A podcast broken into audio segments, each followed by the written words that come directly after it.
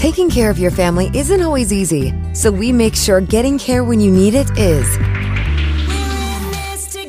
With Baptist Health Urgent and Virtual Care, we bring you more options and greater convenience too. With video visits available twenty-four seven and online check-in through MyChart for in-person visits. To check in online or to set up a video visit, go to baptisthealth.com slash care anywhere. When it's time to replace your heating and air system, we know people want options. That's why you'll always get a free second opinion with B J Heating and Cooling. Plus, for a limited time, get zero percent financing for sixty months on a new Bryant system. Call the experts you can trust at B J Heating and Cooling.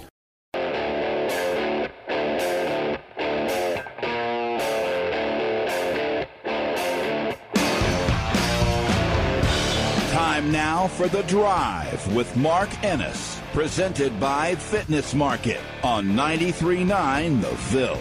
Fitness Market is Louisville's premier location for home and commercial fitness equipment and electric bikes. Find them online at the fitness market dot com. Now here's Mark Ennis. And Biggest Biscuit, also known as Dave Skull. Welcome back into The Drive here on ninety-three point nine The Ville. Mark Ennis, Dave Skull here on a Monday, a college football playoff national championship Monday. We'll get into that in just a little bit uh, here as well. Uh, but Alex waited through the break, and I wanted to get right to him as we kick things off here in hour number two. Alex, welcome into The Drive on ninety-three point nine The Ville. What's up, bud? Hey, what's up, guys? You know, hey, bud. Uh, I, I will say one thing that, that Kenny Payne is, is doing for me personally. Um, just in, he's really working on helping me drawing closer to Jesus in my sanctification process. Uh, I mean, I will say that's that's the only good thing that's coming out of this. Uh, and also, he's teaching me that uh, maybe I shouldn't want a head coach that's, you know, just this great recruiter, because I mean, you look around the landscape at some of the the players. Um, that, you know, like, um, I mean, you look at Arkansas, they took all the point guards that we wanted. And, uh, you know, they're not doing too hot. Um, no. And, and I just, I just, um, I don't know. Like, I, after watching that game, I don't know, because I remember that game, like, last year, they were talking so much trash. I remember one of the players, like, looked at Kenny Payne and was like, like, Kenny Payne was telling him, like, to guard him or something, and then he didn't get there late, and the player looked at Kenny Payne and was like, he's too slow, coach, or something like that. And that's the type yep. of game I was expecting. But the fact that they just came out and just was like, you know, like, was I don't even know. Like, they never looked rattled at all. I mean, we, I mean, it, it was, and there were times, in, like, when Scott Clark got that block on that dude, I was like, man, this is, like, this is, I haven't seen him do that. He got up. Like, they're going to play some good defense. But it, it just never, it really never, like, came through. Uh, and I'm, I'm going to say this. I, I was at church. I'm not going to say what church. And there was a Louisville basketball player there. I'm not going to say who. And I, I asked him. Well, first of all, I was like, well, thank God Kenny Payne's doing one good thing. He's pushing players closer to Jesus with a bad season like this. That's fantastic. Uh, and then number two, I walked up and, and I was talking to this player. And he was just sharing some things with me that I just wasn't expecting. Just a lot of, he was saying that there's a lot of selfishness, which you can you can you can see it out there, but I just didn't think that because of how highly Kenny Payne talks about, you know, players with, you know, character and unselfish players and stuff like that. But he was just saying that, you know, there there's a lot of selfishness on the team. There's a lot of guys that just want to do their own thing. And and I don't and Kenny Payne says all the time, like after talking to him, after talking to this player, Kenny Payne says all the time, I haven't lost these players. These players haven't given up. This player didn't say they've given up, but they definitely are doing their own thing out there. And after knowing that, like, it's it's really time. Like, it, if there's no way Josh Hurd doesn't know that. And and I really hope that we don't – if we have to suffer through this a whole year, I mean, it is what it is. Even if it's not like if Kenny Payne leaves, all of a sudden we're going to win, you know, fifteen games in a row and go to the and go to the N C double A tournament. Like, none of that's going to happen, but God, dog, it sure would be nice to get a coach in here that can just start. Like, we don't have anybody lined up in the twenty twenty-four class, and it and that that's insane.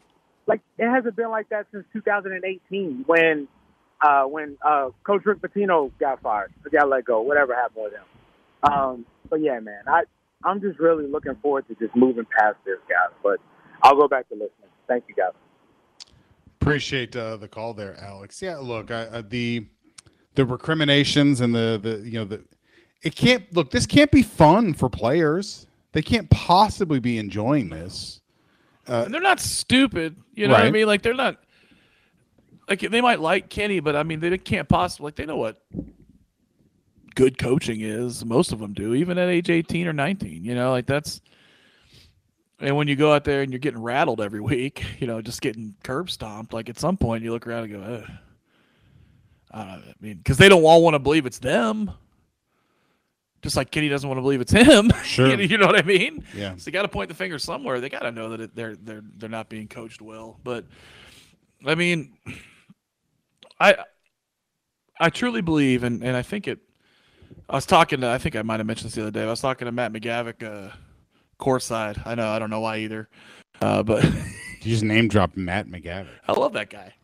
It's not a name drop, really. It's more like a, a kind of like hesitantly brought up the fact that we're actually friends. You like know, it's like I don't really, really want a lot of people yeah, to know came that. Clean that you were talking. I came clean that I was talking to Matt McGavick.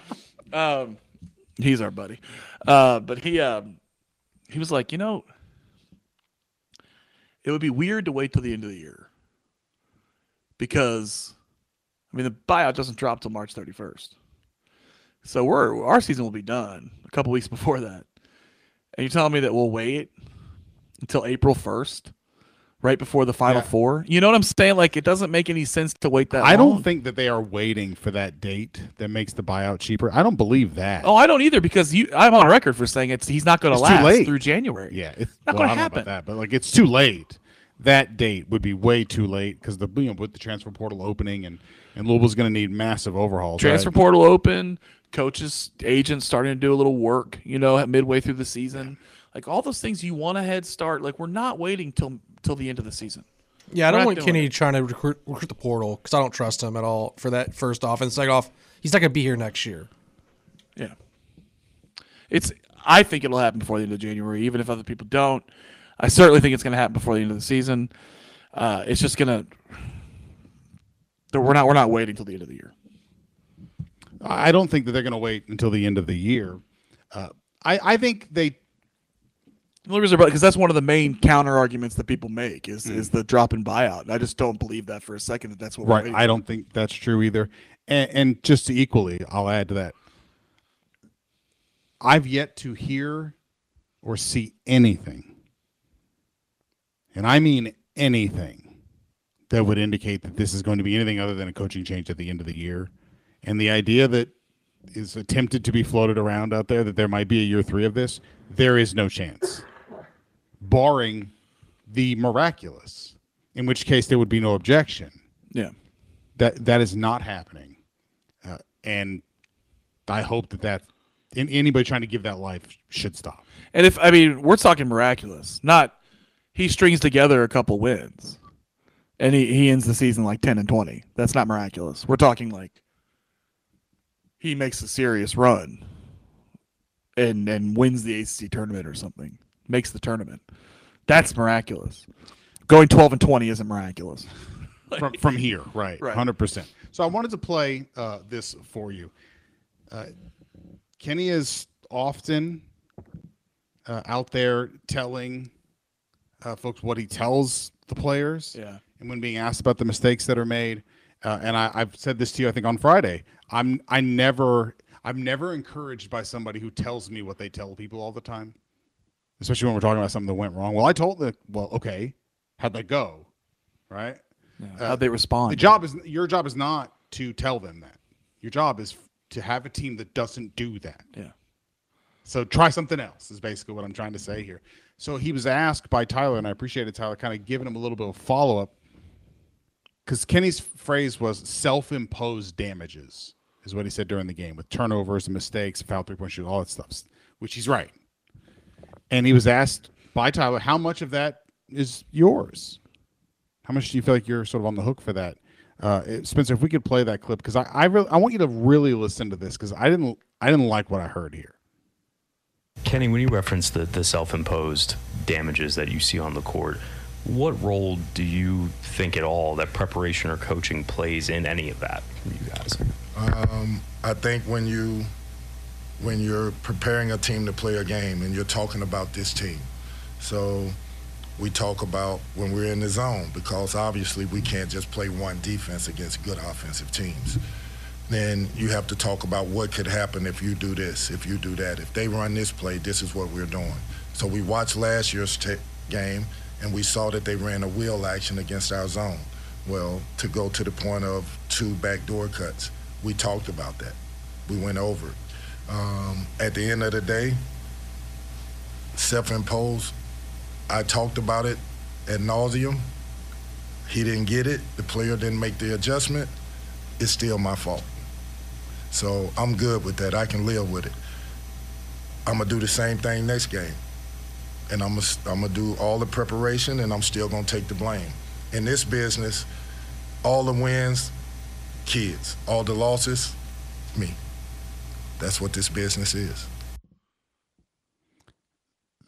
That's not true. Not not even a little bit. That's not even a little bit true. And to me, it's the first time I've ever felt like he blinked and sounded petty and kind of embittered at the criticism. It's the first time I really felt like he sounds mad, or he sounds embittered, or at least was kind of being sniping at the fact that uh, he gets the negatives only and the players get the positives. It's it is just not true of college basketball that players get the credit and coaches get the blame. That is, we revere college basketball coaches more than anyone yeah. else. They are all little kings, every single one of them, are queens and women's, like they just, they are. It's just, it is not true in the least uh, that if they were winning, the players would get the credit, he wouldn't get it, but when they lose, he gets the blame. That is, it, it, but that's, how would he know? Well, I'm just saying, like, come on, man. That's also, I mean, touche on that, touche on that. But you see what I'm like that. He does he really think that that you guys are just it sounded like he was saying basically like I tell these guys not to do this stuff and then they do it anyway and y'all get y'all blame me because it's your like this is the thing. So imagine imagine might be, is that an uncharitable listen? Not really. Okay. No. Like when imagine uh I don't know, like a um, an army unit. You know, and you talk to them, they do the wrong thing. You talk to the lieutenant, and he said, well, I told them to do the right thing. And they did the wrong thing. Did you order the code red? Well, exactly. Well, that's your unit. You're responsible for it. The buck stops with you. That's how it works. Find another way to teach them. Well, that's the... The I, message isn't getting through, man. I use the the other example that I used is if if a student fails a test, what's up with you, student? When the class fails a test, what's up with you, teach? Yeah. Clearly it didn't get through because across the spectrum, they all didn't get it. And that's pre- like, and intuitively, we know that from, from, from what, but here, what kills me about it is like, here's his example of some sort of defensive. It's not like we ever see that happen. He's like, get out. And he's furious with them. He like smiles like, or like shakes his head or whatever. Oh, no, you ran like the wrong play. It... Shame on you. You'll get one scoop of ice cream, not two. Like... You're not part of the two scoops club this week. No, like this is this is what's so infuriating about this is that his idea of account, it's almost like he's, you know, he's turning everybody saying, you know, accountability and all this stuff. Like it, it, where is it? Like it's like he's bitter about it. You know what I mean? And, and it's funny because it's like he'd gotten charitable with us the last couple of weeks, where a few of the games in a row, he said in in response to uh, to questions in the post game presser, he said, uh, "Well, it's not all the players' fault. I got to take some of that." And you're just well, like, "That was nice of you." Yeah, I was like, "Oh, that's cool." Cool, man. That's good, Kenny. That's progress, I guess. We had a texter who suggested he read Jocko's book, Extreme Ownership. I agree. Yeah. If you've ever listened to Jocko, he's a retired Navy SEAL, and one of his like, he's a corporate uh, consultant now, basically taking yeah. a lot of his leadership principles from SEALs uh, service and all that sort of thing into to the business world. And one of the big ones is extreme ownership. Own it. Like, it's yours. I'm responsible for that. It didn't happen. I'm responsible for that. He didn't run that play. I didn't teach him well enough. He didn't go. Well, he wasn't. Uh, he didn't make the adjustment on that backdoor cut or whatever he was just talking about. We're not teaching it good enough. Or we're going to put somebody else in there who will do it. Or hey, he's guys. just Jameis Winston. Jameis. Uh, yeah, talk about that later. We, we can have some fun with that. But like that's, it's. There's never that from him. Yeah. And we also don't, it's it's like we never see the step that closes the loop. Like, I'm telling them they're not doing it. Then what? There's the third thing that needs to, you're fired is basically the third thing at this point. But well, his his third thing in the press conference, or in that res- response was, I'm going to do it again next week. The exact same way. Telling him. Like, buddy, that's not, that's not effective. He's not coaching them. He's nagging them. Yeah, dude. Mark, this is, it all goes back to that accountability part that we talked about this summer. How many times have I said that? Where I was like, four and twenty-eight was bad enough, and the defense and all the things that I highlighted in the first year. But what really was was the nail in the coffin, even though I had a sneaking suspicion in the first ten games he was coached that it, this wasn't going to work out. More than a sneaking yeah. suspicion. The nail in the coffin was the way he talked about year one. Yeah. one hundred percent the nail yeah. in the coffin. I said it a hundred times this summer. From the moment he opened his mouth about it, and basically said, "I want I, it's a clean slate." Never happened, and he literally said the words like, "I wouldn't." If somebody asked him what he would have done different, he said, "I wouldn't have done anything different." I was like, "Well, then," and he hasn't done anything. That's different. Incredible to me. Staring failure in the face, like the ultimate failure, the worst season in U of L program history. And you're looking at it going, I wouldn't have done anything different. Just the complete lack of reflection, of self-assessment, stubbornness. Like, all of those things are just... And stubbornness is always... has arrogance marbled into it. It sure does. Even if you're not like a an unpleasant, arrogant person, right? There is a certain amount of it, in, it baked into stubbornness. And that's... That's when I, I mean, and you guys heard me a hundred times in this, these airwaves say it, is that I, that is not leadership. That is not how I was taught leadership.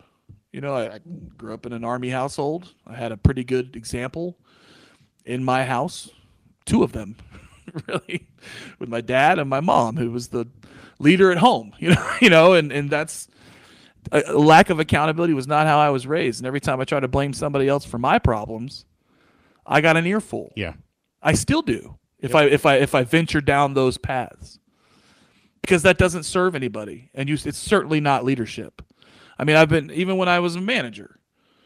If somebody under me did something wrong when I was a warehouse manager, if they picked the wrong thing, if they if it got out the door that way, I weighed the order.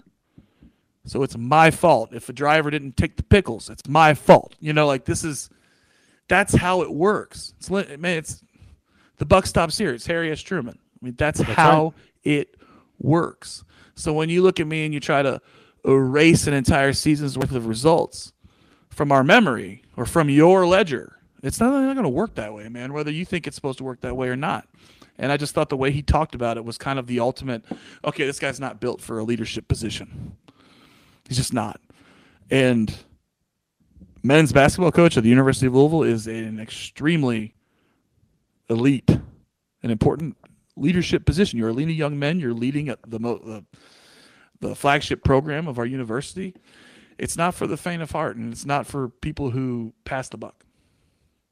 And so few people have been the head coach here.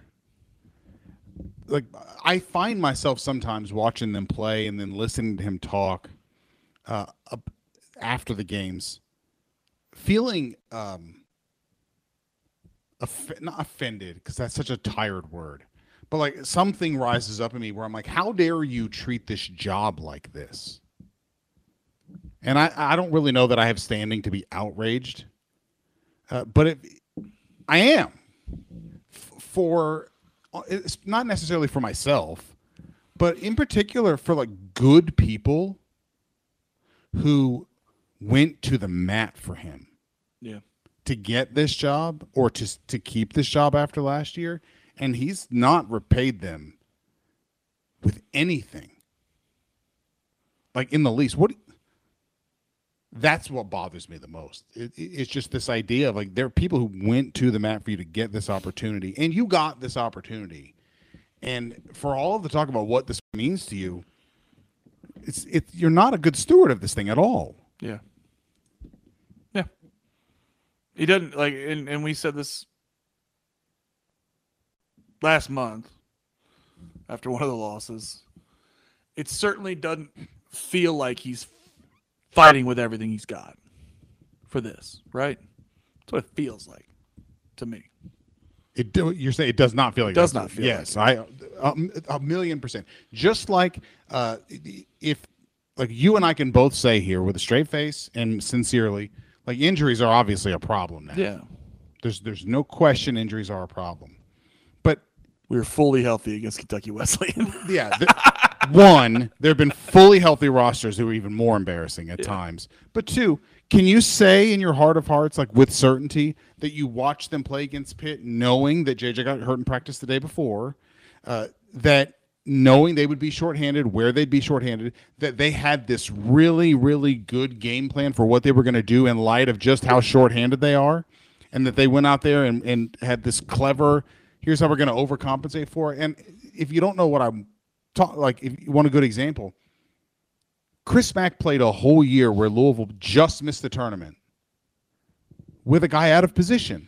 Injuries yeah. badly hampered Louisville at center in the COVID year, and Jaylen Withers played out of position at center all year.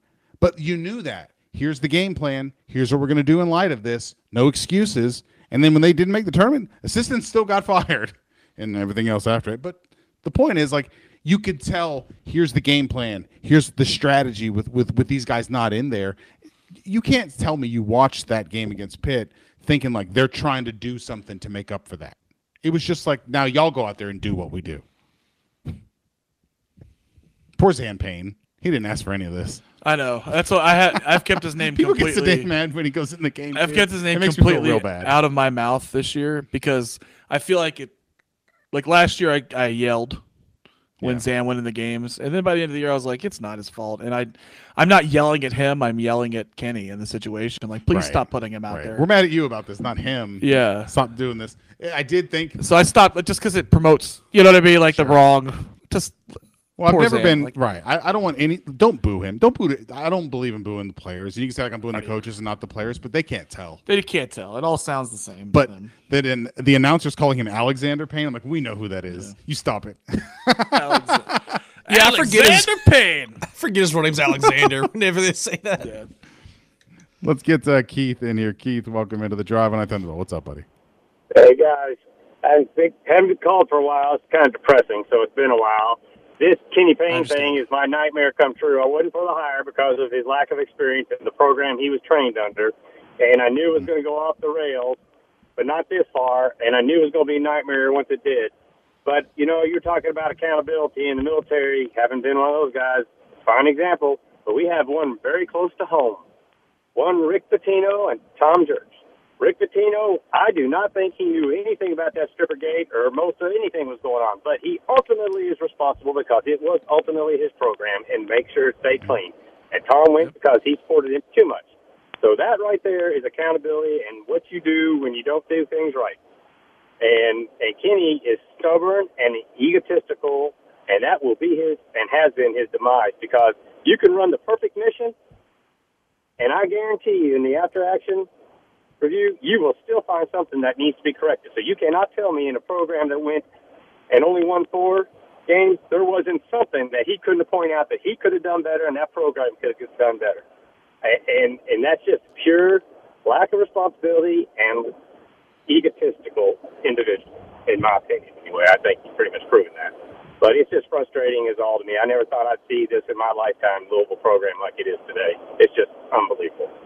Unbelievable. And the people that defend him, it's just unbelievable. He's maybe a great guy, and I'm sure he is. off the corridor, away from the program. But he is not the right guy for our program, and he has proven it time and time again. So, on and off. So, that's my two cents. Appreciate, yep, uh, Keith, I appreciate uh, the call. Uh, Texas you dropped is, the after-action report there, man. Texas says we fired up the vets. That's right. But you know what? All of you, the, the gaslighting, like it, this is where the fury comes from. The the being, like, like I really, I, I was very, very much bothered by that answer that we just played. Yeah. Because it felt like he, it was almost like the tights thing, where it's like I he, the point of that story was for everyone to know he told them not to do that stuff, so that if they're doing it, it's their fault. And that might be kind of true, but if he has the impulse to tell people that, he's not the guy. Like, it's the behaviors and the the needs uh, to, to justify instead of recognizing the problem. Like, he's thinking that that helps. And I think maybe that's the thing that should worry everyone, worry him the most, is maybe how badly he's kind of misjudged what's going to help. Yeah. And what's going to work in either the way you talk about a situation or the Karan Davis thing, you know, or, or any of that stuff. The, not realizing the the right message. Like, it's not a very big leap for people to make that he can't give us the right message to he can't give them the right message. Yeah. He's not good at messaging. Those period. things are they're not unrelated, right? No, no. You're all a, it's all, not a big jump. All a coach is is a messenger. Yeah, they don't go play messenger and a teacher. That's, That's it. it. Yeah, which so if you can't communicate messengers. to us, and not only can't do that, but but don't know the right things to say, or don't know what the real problem is, and you can't and you can't articulate any of that to us. Well, how do you, what's practice like? Yeah, he's not wordsmith there. Or Doctor Phil there, is he? And we don't right. And we don't even have to jump out of sports for a great example in town. I mean, what did Jeff Brohm sound like after the season? Right. All he talked about after wins and after the entire season was over was the things he did wrong and what he could do better. Yeah. Did he divorce himself from the vic- from the defeat at Pitt, or did he own it? You know, and I hate to keep comparing them, but they're both. Their situations are similar, you know. Like, it's tough when you have a first-year coach who's they're relevant to one another. They're relevant, yeah, yeah. Absolutely. And like you have a coach who who owns it and is always self-reflective. He does all the things that we're saying Kenny doesn't do. Like he he's constantly assessing himself and his co- coaching staff and what they need to do and what they don't need to do. And what does he have right now? But the number one class in the portal, at very least, the number four class. Like, it's top five, no matter who's rating it. Yeah, over the weekend, uh, during the game, it was more fun to check Twitter yeah. for Brady Brohm tweets. Because we got five commits in during one day. The game. Yeah, and half of them, or three of them, were during the game, I think. It was just, it's absurd. You know, every day we get we get, we get another recruit. And I just want basketball to be fun. I want men's basketball to be fun again. You know, it was fun seeing like guys like McGavick and someone and like others just tweeting out like articles with like, oh, player X has just committed to U of L. Like, great, our football team's gonna be very good next year. Flip back to the C W. Oh, this game's going south. All right, let's take a break, and when we come back, we can talk about that. Uh, Jeff Brom's uh, no bad, terribly good weekend uh, hosting. Uh, I tried to say the reverse of, you know. I know, I know you did. I, it, just, I, it was it was fine. It went better than Joe Koy last night, right? Oh, I I didn't watch the Golden Globes. All I saw was the reactions to him. And I like Joe Koy. He's a funny I like dude. him a lot. Like, he's a really funny guy. Yeah. And I think he's really hurt by the fact that he didn't do good. Like, I saw his quotes today, and he was just like, man, it just kind of fell flat. And it's sad to me because I really wanted to do a good job. I didn't think the Taylor Swift joke was funny. But I also didn't think it was that offensive. I just think it was one. Oh, it wasn't offensive, right? And, right. Like, he was making fun of the N F L, but, like, her reaction was what everybody was grabbing onto. And I was like, uh, I mean, I don't think that was bad. It just wasn't funny. I guess it was probably just a, a succession of that all night. Is that what I'm getting? Sorry, Joe Koy. Yeah, not great. Mm. All right, let's take a, a quick break here, and we'll come back. We'll talk about what is great, which is Louisville reloading that football roster for another run at this thing next year. We'll talk about that on the other side here on The Drive on ninety-nine point nine The Ville. Where do you go to find all your favorite wine, beer, and spirits with selections customized to local tastes? For over twenty-five years, that go-to place has been Cox's Spirit Shop. Cox's, Louisville's go-to liquor store. Tired of jumping from job to job? How about a career in a recession-proof industry where you can make a difference and help create a healthier living and working environment? The pest management industry gives you the opportunity to work with more independence. O P C Pest Services will give you a chance to grow with advancement. Come be a part of our team at O P C Pest Services. Apply online at O P C pest dot com slash careers. That's O P C pest dot com slash careers.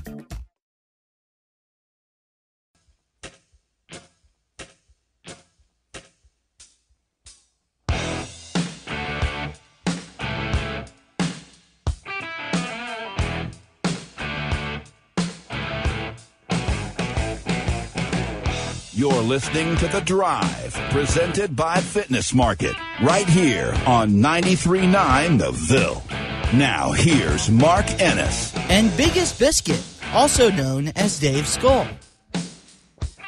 Welcome back into The Drive here on ninety-three point nine The Ville. Mark Ennis, Dave Skull here on a Monday. eighty-one fifty, ninety-three point nine is the number if you want to jump in. thirty-eight thirty-one, ninety-three point nine for the uh, U P S shop sex line. As good as the regular season is, there's nothing like N F L Super Wild Card Weekend. Six games, three days. For these teams, it's win or go home. But you'll always have a spot in the playoffs with FanDuel, America's number one sports book. FanDuel has so many ways for you to pick up a W. Like this weekend, you know who I, how I am. It's going to be a parlay. I'll probably parlay all six games. Uh, that's just how I am.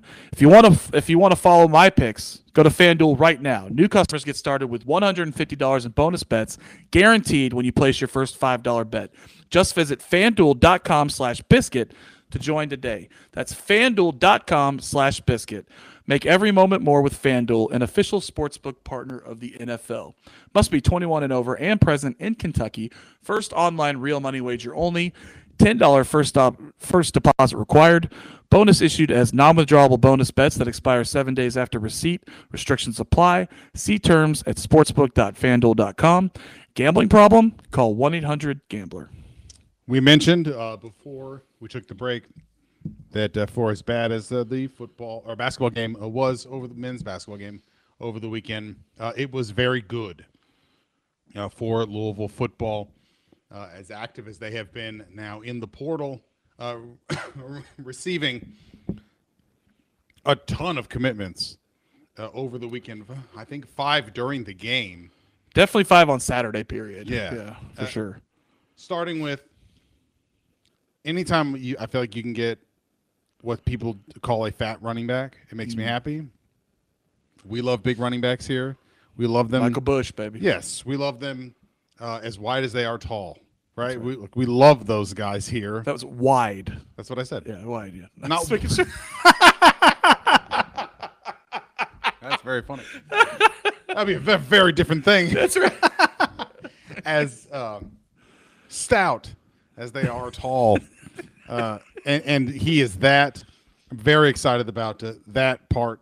Uh, and then, look, Louisville needing another receiver. Here's where I think you're going to have to kind of trust your coaches or at least hope that they're they're on to something.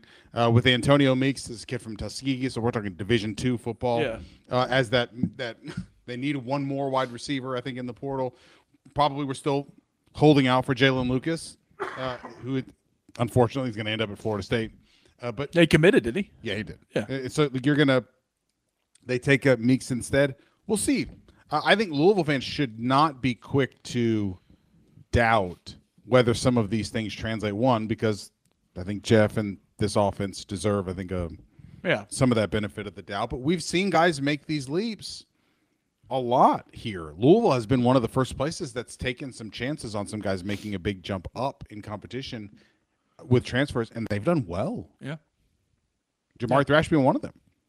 Yeah, so I logged, I watched some of his highlights, and obviously that doesn't tell you the whole story, but I like the way he breaks out of routes. I like the way he moves. Good size, um, six two. Yeah, good size, and I think that he has the tools to thrive in this offense, and he's also probably not going to be asked to be the number one with who else we brought in. Colin Lacey, Ja'Cory Brooks. I mean, these are guys that – Colin Lacey's uber productive. He was more productive at South Alabama than Jamari Thrash was at uh, Georgia State. Is that right? Wasn't it? Yeah. And and Ja'Cory Brooks, we know what kind of a talent he is. I mean, he led Alabama in receiving touchdowns the year before last. He was hurt this past season, uh, but he's a big body, talented, explosive receiver uh, who has all the tools to be a number one. And we do have a lot of bodies coming back in that room too. I mean, at this point, Jaden Thompson, um, Jimmy Callaway, Chris Bell, um, Tatarius Hicks. Like, we got a lot of guys that are coming back and could potentially be big time pieces of this past. And JoJo weekend. Stone coming in. JoJo Stone, yeah. I mean, that's one that that I mean, wildly talented receiver that we've got coming in that could be a, an impact guy as a freshman. So, are we uh, with the with Tanner Koziel, the mm. going back uh, instead of uh, coming here? I done already in, forgot about him, Mark. Well, are we saying here? Um, is your expectation that that Isaiah Cummings is a tight end? I think that he he he fills that tight end slash H back type role, where he may not always be lined up as a traditional tight end, but he's gonna be lined up sometimes as a tight end, maybe in two tight sets, where uh, like a uh, Cole Hecatini kind of tight end, exactly, or a Marshawn Ford. Honestly, I mean, he he kind of was built similarly. Um, those types that aren't necessarily big bruising, uh, they could block, but not big bruising blockers. You know, they're more of a of a receiving hybrid role. You know, and and I.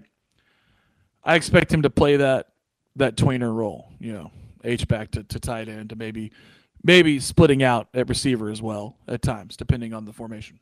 Then you add uh, Day McCullough, is a, a four-star kid out of high school in last year's recruiting class, yeah. transferring in uh, from Oklahoma. We'll see uh, about those. Uh, I feel like those, like the highly rated kid in last year's class who washes out somewhere. I feel like those don't always work out great for us. Yeah, it, it can be a, a mixed bag. Um, I mean, that was, and they're not always washouts. Like uh, Coleman was a was a highly rated kid out of out of high school, and he came here after Deion trans after Deion left for Colorado, right? And he was all right, you know, this year. And I thought he, he was a decent receiver. They just couldn't couldn't hold on to the ball, yeah. like, which I is think, a problem. Which is a real big problem when right. they receive, like he had all the tools, he's running the routes, you know, he came out of the breaks, he, he he he got a lot of targets early in the season, had speed, just couldn't couldn't do that last thing half the time, which is put a ball a hand on each side of the ball and bring it in. Um, but yeah, I mean, that can be a mixed bag. You know, sometimes they're they're misrated out of high school, sometimes they don't have the work ethic, and sometimes it's just not a good fit, or they are buried on the depth chart. I mean, you're going to get a lot of that in modern in modern football with the uh, the transfer portal the way it is. Then you add to it uh, today Wesley Walker, a Tennessee transfer uh, at safety, coming in uh, and committing to Louisville, and the uh, the expectation from uh, from On three and others uh, that Louisville is about to flip. Uh, a, another Tennessee transfer who was going to Ole Miss, who's putting together the mother of all uh, yeah. transfer classes, uh, Tamarion McDonald. He's now expecting him to come to Louisville uh, instead. So that's a pair of Tennessee safeties uh, coming in here. And I can tell you, I spoke with someone down there uh, at Tennessee. Tennessee basically like liked both of those guys and wanted them back, mm-hmm. but both those guys just wanted more N I L. They wanted a better N I L opportunity. Come on up. Uh, and this is where Louisville is able, I think, uh, to take advantage of that. Well, does that thing. What does that tell you, though? We can offer a better N I L package for them than Tennessee could. S E C just that means, means more, working. Apparently. Just means more down in Knoxville, right? Um, but, yeah, when you're talking about the defensive backfield, we have Blake Ruffin coming in. I mean, obviously, former Trinity star. Um, we had Day McCullough, uh, Corey Thornton, um, Wesley Walker, obviously, today, Jalen Kimber, um, which got to keep an eye on that one. Yeah. Right now, um, but that's a lot of D Bs, and we talked about that being a position where they probably want to shore up. Uh, and then Quincy Riley, still out there, still out there, and possibly returning would be huge. And then you talk about a defensive line with Thor Griffith coming in, with Ashton Gelati coming back. Just, I love what they're doing in the transfer portal. I love it. They brought in five offensive linemen again, uh, and they keep they keep stacking. That's the thing, like.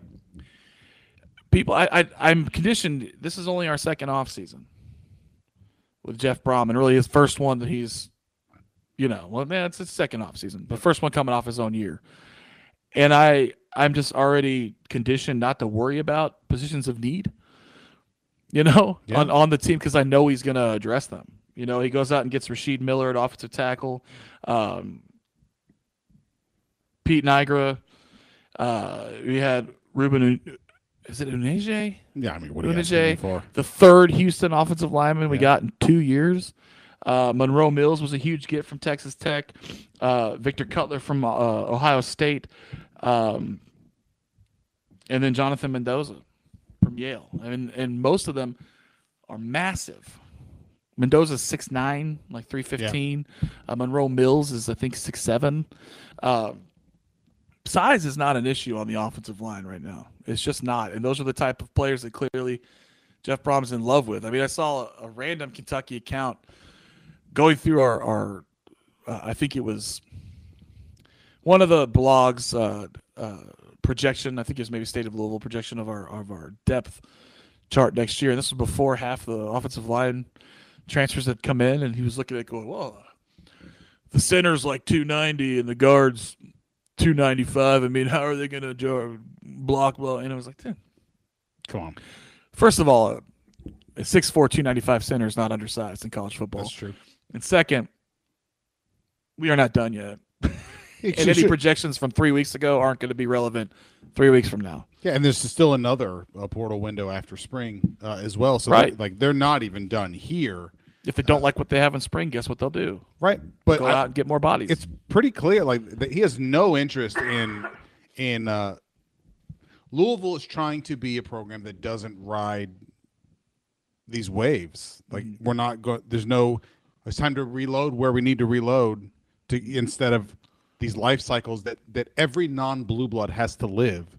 Don't have to now. Don't have to anymore. Yeah, that's and the transfer. He's not program. Interested in that, and I am in favor of that. Well, there's no reason to, because quite frankly, every year, if you if you just depend on traditional roster building, you're screwed because you're going to have transfers out every single season. Yeah. So you might as well.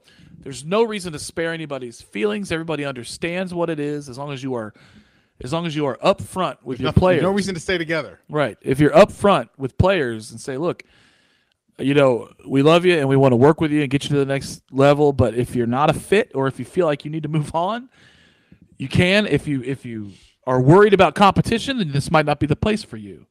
Like, you just have to be upfront with kids, because clearly, even if we look solid at a position, he will go into the transfer portal and get somebody else to compete with you. And you have to, because at any moment you can lose three or four guys in the transfer portal. Yeah. Post spring, I mean, we lost. Uh, We lost two receivers. Who were the, we had two a couple years ago. It was uh, Jordan. Uh, I'm having Watkins. A break for it. Jordan Watkins. Thank Tyler you. Tyler Harrell. Thank you. I can't.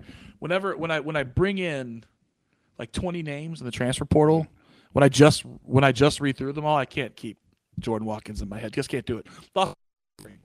You know, that that stuff happens. You can't assume that your roster is staying intact and just rest on your laurels.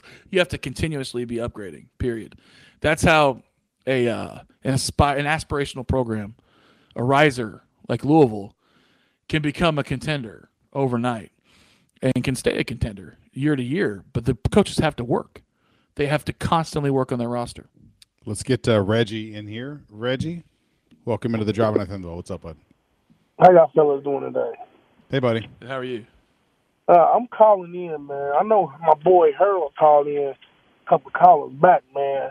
And he said that the kids that left here, the players that left Louisville basketball, is doing good in other places, which I think they're not. But when, I'm not going to hold that against, you know, I'm, I am going to hold that against Kenny Payne, because we have more talent this year on the team, and it still looks the same. So that's what I am going to hold against him. It still looks horrible. He needs to go. I'm going to say that. But the players that left are not doing good at the other places they're at. That's just me personally.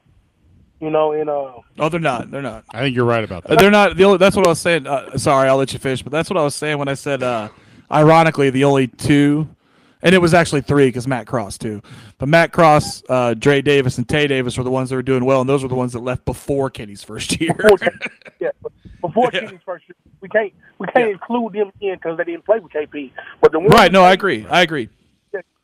So, and I, I, I understand, like, he, Kenny Payne messed up. He should have used the transfer portal. He should have said we can get the transfer portal, because right now we have nobody that's we're even looking at besides uh, T J Robinson. That's the point. That's the only kid that's committed to us right now. And he's not even signed. So, uh, yep. Man, it's just oh, man, I hate when basketball's down because I just don't feel good at all. Like it's like now we're just trying to talk about football, but football's not playing and basketball playing, but we don't want to talk about basketball because we we suck. Like. I don't know, man. I, I do agree that K P does have to go. I don't think he's going to get a year three. I've been hearing he's going to get a year three, but I don't think he – I don't think – I shouldn't say it. I don't think he deserves a year three. We just need to move on and do what we do just to get this program back where it is. Y'all fellas have a good day. Thank you, Ray. It's always good uh, to hear from you. Yeah, look, I've – no one that I think knows what's going on thinks is going to be a year three. Yeah. Um, and, and really everyone I know who th- has some insight into how things are going to go thinks that it's like, that it's even an open question. Like it's over now. They just haven't signed the papers yet. And I'm far more inclined. Like, I don't think this is an open question. And if, in fact, I'll just say it. Like if Josh is, If this is open for Josh, even though he hasn't done anything necessarily because of whatever he thinks the better options are, or if he got overruled or whatever the story might be, uh, if, if it's an open question for him, I would be worried. I don't think it is because I think at this point, like he should be doing the work on the next guy already. Oh, I think he is. Yeah. There's not a A D worth their salt that doesn't have the proverbial five names in the drawer like Tom Jerk used to have. Not to bring his name up, but that's that's sure. just a standard practice for anybody, in my opinion, that they have their list of people that they want, and you know that doesn't stop there. That doesn't mean they're not going to do their their research and have an open search, but they're always looking at who could be a possible fit because nothing's guaranteed for the next year. I mean, Kentucky. If Mitch Barnhart's smart, he has a list of five guys that he's going to go after if Calipari decides to move on. You know. Same with anybody that's been at school for fifteen years. eighty-one fifty, ninety-three point nine. Yeah, as far as like the players going uh, other places and stuff, uh, and and whether they're doing well, I there's so many other factors that uh, that play into that. It was never going to be like a great litmus test. Uh, I but it, it felt to me like maybe one of the big warning signs uh, about this year uh, is the fact that, like, look where these guys went. You know, Fabio, some people try to like sell us on him being like Magic Johnson or something, uh, and he's at U T Arlington. And, and Devin Reed plays about eight minutes a game at Louisiana Tech. Sidney Curry averages four and a half points at Grand Canyon. I don't. Even, Last time I heard about him, was I don't John think Rothstein. Roosevelt Wheeler does anything at V C U. No, V C U. He doesn't. Wheeler right. doesn't do anything. He's in witness protection at V C U. Uh, Kamari Land started strong this year and, and fell off a cliff, really. L. Ellis had a few good moments at Arkansas, but he declined with the rest of the team. Uh, he's their, like, eighth option at guard. That's not true. But he's, like, their their fifth or sixth guard, which I said, by the way, I said when he transferred there, I said, I don't think he's going to see the floor that much with the rest of those guys out there. That's what I told my buddy, Luke, who's a big Arkansas fan. I said, he was like, I got L. Ellis. And I was like, man, do you see the rest of the guys you signed? Like, I don't know if L. Ellis can be able to hang. It's the truth because you have to play on both ends of the court. Um, like I said earlier, Jaylen Withers is a role player at U N C that started a little bit, um, which is good for him. Um, and that's that's about where it is. But the guys that are thriving are the ones that transferred out before before uh, Kenny's first season with Matt Cross and Dre Davis uh, and Tay Davis decommitting, you know, and initially going to Seton Hall with his brother and then transferring to Notre Dame. So we'll see him. We'll see him this year. Did want to mention we got the uh, the College Football Hall of Fame class that was just announced uh, for this year. Uh, not Tim Couch, uh, I guess locally uh, relevant there. Uh, it all just makes me mad when coaches make it in. Howard Schellenberger and Mike Leach can't make it in. Who who made it this time? Frank Solich, which Mark D'Antonio. Like okay. okay. Sure. Yeah, right. Yeah, sure. Right. When I think great, they're really impactful. When I think of the great coaches in the history of college football, I, I think Mark D'Antonio before Howard. I definitely think Frank Solich. Well, he had a nice resurgence at Ohio. That was good. Alex Prob- Smith going in. I, the players, obviously. Who? I'm sorry. Alex Smith. Oh, nice. Yeah. Julius Peppers. Yeah. I awesome. I love Julius Peppers. I mean, look, it's a fantastic ever, group of players. Did you watch him? Did you ever see him set a screen at U N C? Oh, what a nightmare. just I, I just, it. I always thought he was one of those guys. He just looked like a god, like yeah. a, like a, just an Adonis. He's Adonis. These guys, I remember uh, as a kid, Florida had Kevin Carter. He played a long time for uh, in the N F L, too. Mm-hmm. Uh, you know, two eighty-five. With like a thirty-four inch waist. Yeah. You know, just nightmares. I can't imagine having to try and block any of these guys. Like Peppers was just the, the perfect defensive end and perfect college power forward. Just yeah. Ridiculous. Him, I mean, Ronald Curry was a two two sports star. They played together at U N C. They had some teammates dudes. At two different teams. It's wild. They had some dudes for sure. Yeah. It was, I mean, I guess Chichester was the last two sporter we had, and then Tench before that. Yeah, I think that's – other than, like, Brian Hudson throws the shot put. You know, that's a little bit different. But, like, two sport as far as basketball and and football. Those are always fun. Like, you remember, we'll, we'll never forget Chichester, like, playing his significant minutes against Kentucky and oh, sure. hitting that turnaround, just going, this is amazing. Where where'd Josh come from? We'll take a quick break. We'll be right back here. We'll talk about that national championship game tonight uh, and uh, the N F L playoff picture and – Black Monday, where four coaches have already been fired. We'll talk about all of that here uh, in the five o'clock hour on The Drive on ninety-three point nine The Ville.